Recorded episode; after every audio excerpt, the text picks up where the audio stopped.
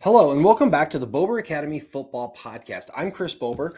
I am the founder of the Bober Academy, where our mission is to train and develop superior linemen to dominate on the gridiron. As a reminder, if you're listening to this podcast, wherever you find your podcast, click the subscribe button to be notified. Also, if you're watching us on YouTube, click the little subscribe button down on the bottom and also the notification bell. And anywhere you're finding this on social media, please feel free to like, share, comment, retweet. We would love to get your feedback. So, this is um, kind of an in between podcast between our Building Alignment series that w- took place all during the offseason. And then we'll, we are doing our podcast with the uh, Lineman of the Week and Tip of the Week. And um, we have great Saturday recovery sessions with Midwest Movement. Those will be during the season. But today I wanted to talk about the inner game of football, right? We're going to talk about winning the battle on the gridiron. And for you coaches out there, for you players out there, how often do you have it where you either have coached a player or you're a player yourself and you do everything great in drills? Um, you come to like the Bober Academy Summer School and I teach you all this great stuff. But then when you get into the game, you kind of freak out, right? The pressure ever gets to you and you end up thinking too much. And when you think, it really slows you down and it makes it hard to compete and to win. So I am going to, and I had this happen to myself, right? I remember when my when I was playing for the Giants, I was a starting center. I had that position down. All of a sudden, three weeks into the 2003 season, they said you're starting at right tackle. Well, the pressure got to me. and the third play of the game, I gave up a sack on Monday Night Football, and it was a highlight on Sports Center that night and all during the next day. And I realized what happened is I was thinking too much. I wasn't playing with a clear head. And what I've learned since then, and what I've learned in studying and coaching and training and developing players, is that you have to win the mental battle. You have to have a clear mind.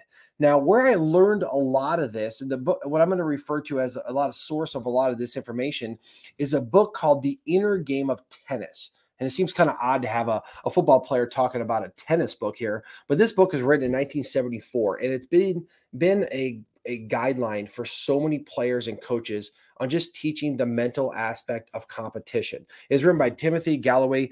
Um, you probably heard some of these athletes talk about it. Pete Carroll refers to it a lot.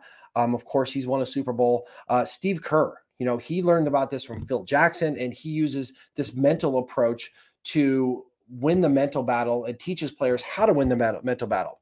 Also, Tom Brady. Tom Brady, after he won Super Bowl 51, they were down 28 to 3, and he had the the the presence and kept a clear head and brought them from the greatest comeback in Super Bowl history to win that game. And it was a comeback for the ages. And after that game, he wrote, Every game is composed of two parts an outer game and an inner game. The former is played against opponents and filled with lots of contradictory advice. The latter is played within the mind of a player, and its principal obstacles are self doubt and anxiety. And he quoted that from the inner game of tennis. He put that on his, his, Instagram page right after the, or very shortly after the Super Bowl. And it's something that he really believes in too. So players at the highest level, when they compete, they know how to have a, the proper mindset. Okay, so let's talk about the inner game of tennis. And what I'm going to do is I'm going to tell you kind of the, um, my takeaways from the book, and I'm going to give you, whether you're a player or a coach, a, a way, a very simple way to go out and execute versus the competition and to really take all the practice you've done and then let it show out there when you're competing. So now in the game of uh, inner game of tennis, one of the greatest quotes that I like from this book, he said, and this talks about the mentality and focus of competition. And a quote that from this book says, the ability to focus the mind is the ability to not let it run away with you. It does not mean not to think, but to be the one who directs your own thinking. Now, this this gentleman in this book, this uh, this Timothy Gall- Gallwey, he comes out and tells a story. He was a tennis instructor, and people paid him to teach them how to play tennis. And I kind of relate to it because people come and, and they pay me to help them play offensive line. And, and the understanding of this book has really changed um, how I teach. Right. So he's a tennis instructor and he would have all these drills have these players do. But then when he would get out there on the tennis court, he would serve them a ball or toss them a ball and they would do something and he'd give them a correction. And then they would try to correct it and they mess something else up. Then he tried to correct what they messed up and they mess up something else.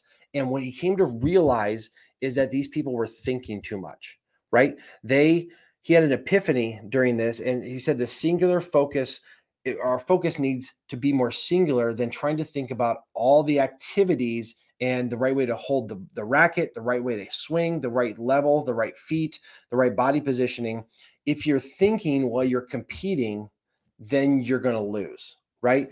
And this changed the way that he taught. And what happened is he had a player come in, and this player, um, he did all these drills, and in drills, they did it perfectly.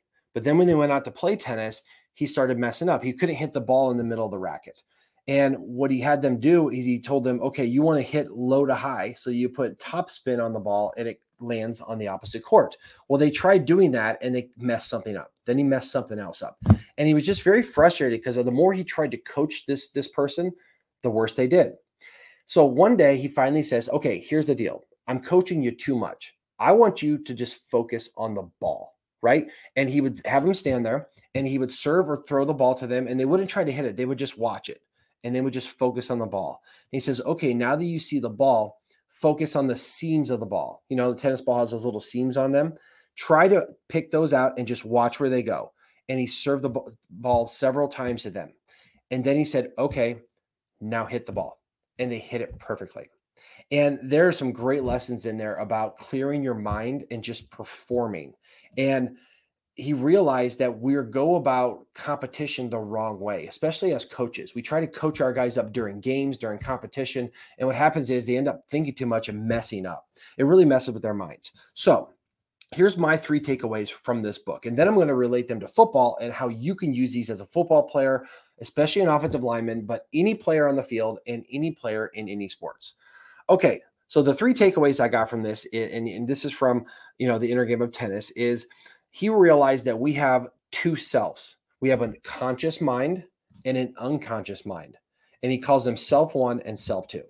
And the conscious mind is what, what we tell ourselves to do, right? Like throw the ball this way, step like this, punch like this, um, swing like this. And the more we tell ourselves to do it, our mind to our body, there's it's pretty darn fast, but there's a delay in there because we're trying to learn it. And your body doesn't do it very well. And there's also self two. This is your unconscious mind. This is what the mind automatically tells your body to do. And he related it to thinking about, you know, um, breathing and your heart beating, right? Your mind is telling your body to do those things, but it doesn't have to consciously tell them to do it. And when it comes to a, a learned skill, he compared it to walking, right? When when a child learns how to walk, they just basically keep on doing it until they figure it out. And once they figure it out, you never think about walking, right? Get up and walk around. You don't think about taking one step, then the other step, and shifting your weight.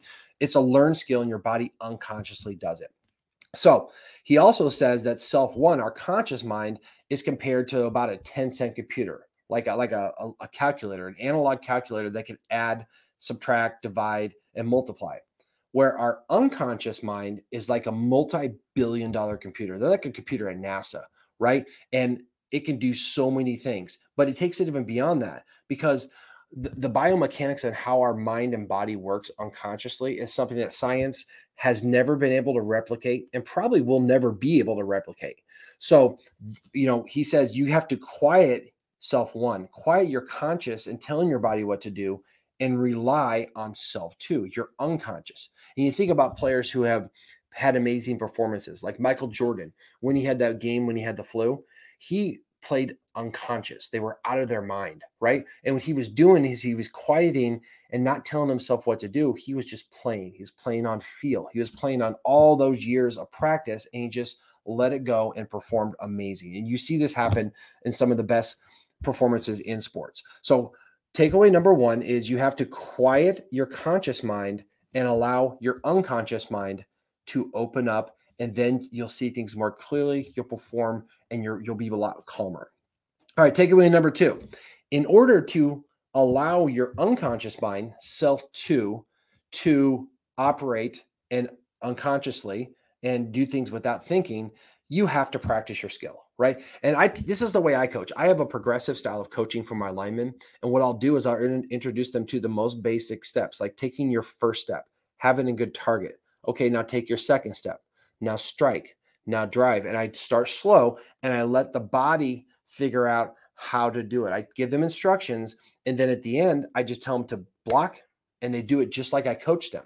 Well, it's only because I taught them how to I taught them how to practice that skill and they get it down. And when I tell my guys, um, is I want you to have confidence in the technique that I'm teaching you so that you can go play on uh, on the gridiron without having to think right to naturally do it the proper way because you practice it so much. So you can't just assume that you can do something unconsciously if you haven't practiced it. This is why um, off-season training is so important. Individual individual drills in practice. Practice doing stuff after practice. I, I i have several things out there that teach guys how to over and over daily do their their run steps do their pass sets so that when you go out there and compete your body can do it unconsciously.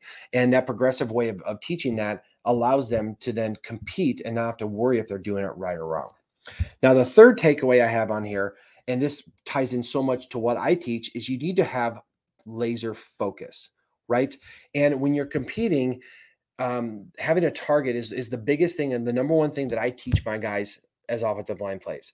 And what Timothy Gallwey has learned and what he teaches is that when you're competing, you need to have two cues.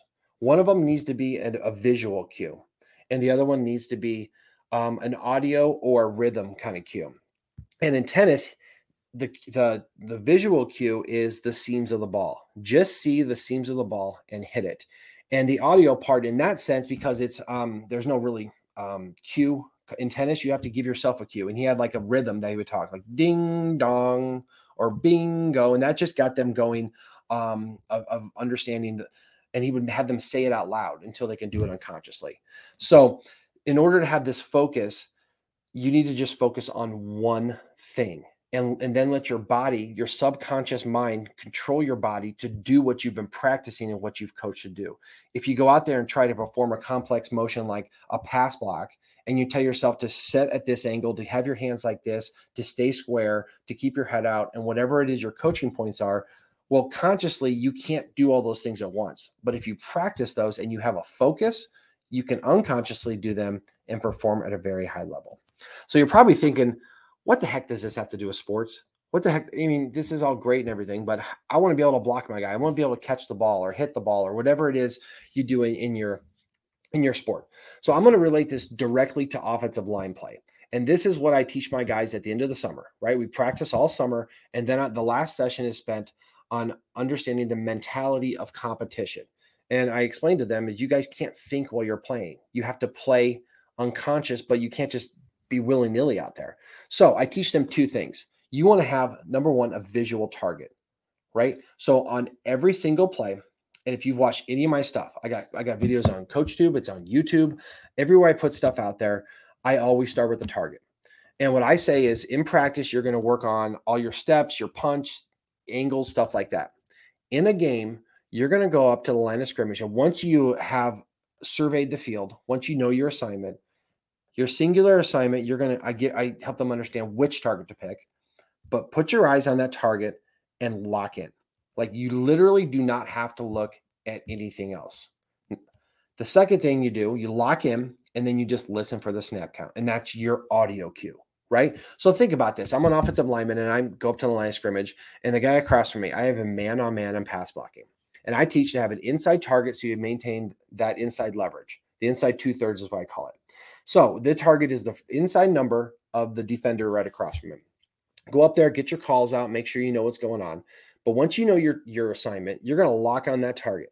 And then you're going to shut everything else out except for the quarterback's cadence. You know, sometimes you do a clap, so you might listen for the clap, but listen to the cadence, look at your target and block it. That's it. Don't take the right step, don't take the right punch, don't take anything. Just literally block your target right? And because I gave you the proper target, if you take your eyes to your target and you either stay there or you attack it, you're going to make your block. And the rest of the coaching points that that your coaches and I gave you, you're going to unconsciously do them because you practice them so many times. So this is an amazing tool, right? If you want to learn how to compete, because you can shut out all the BS of the fans, the referees, your other players, you're out there to perform your job. Go to the line of scrimmage, look at your target, block it. Right? Lock on your target when this when the ball is snapped. Boom, I'm going to go 100% to block my target until I hear the whistle.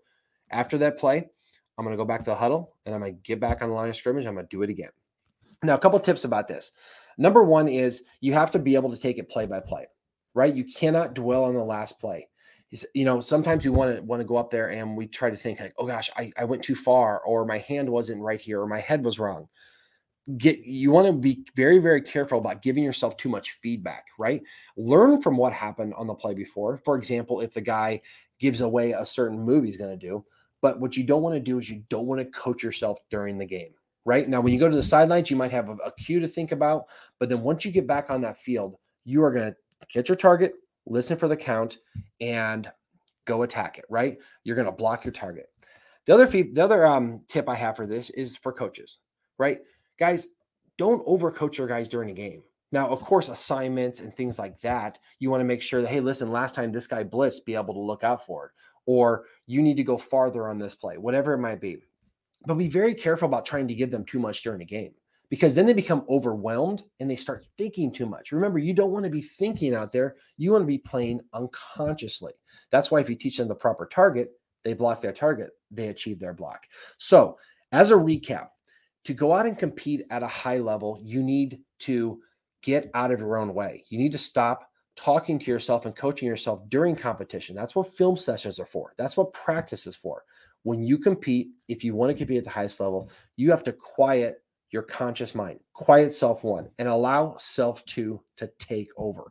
You can do that if you practice right and if you have your mind right.